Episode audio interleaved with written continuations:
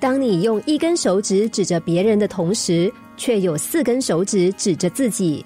这句话虽然老掉牙，却再实在不过。有个名人在郊区开了一间餐厅，生意兴隆。某一天，那个名人找来记者，表示自己受到当地居民欺负。他说，附近的邻居非但没有给他好脸色看，还常常出言讥讽他，甚至阻止他店内的客人停车。那位名人气呼呼地说，我在这里开餐厅，替地方带来繁荣，这些人不但不感谢我，还用恶劣的态度对待我，真是岂有此理。乍听之下，这位名人的邻居真的很可恶，怎么可以这样欺负一个外地人呢？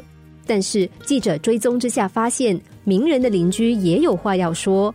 有人说，他在这里开店，却不顾附近居民的感受，客人常常在店里吵闹，实在扰民，我们和他沟通了好几次，他却置之不理。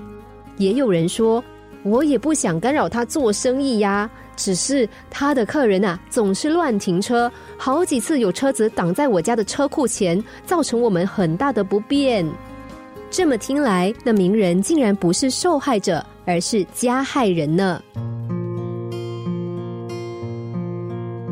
我们每个人都难免有这样的通病，别人对我们不好，我们就心生怨恨，把对方当成仇人，恨不得找到机会报复，好一吐怨气。而且对别人的怨怼，往往就像春草蔓延，一旦撒下了怨的种子，它发芽之后就会越来越茂盛，终至无法收拾。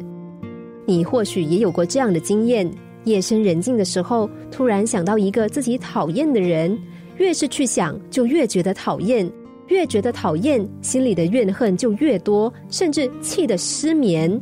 这样究竟是在惩罚对方，还是在惩罚自己呢？不妨换个角度思考吧。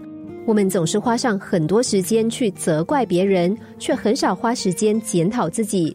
很少人会想，那我呢？难道我就不曾经得罪别人，不曾对不起别人吗？有位政治家曾经在文章里说，他有个习惯，就是每天睡前检讨一下自己今天是否不小心说错了什么话，得罪了什么人。隔天早上，他会马上打电话给对方，向对方致歉。如此一来，不但能够化解人与人之间的误会，更能够少一个敌人，多一个朋友。学会原谅别人，其实就是在原谅自己；选择检讨自己，其实是在给予自己成长的机会。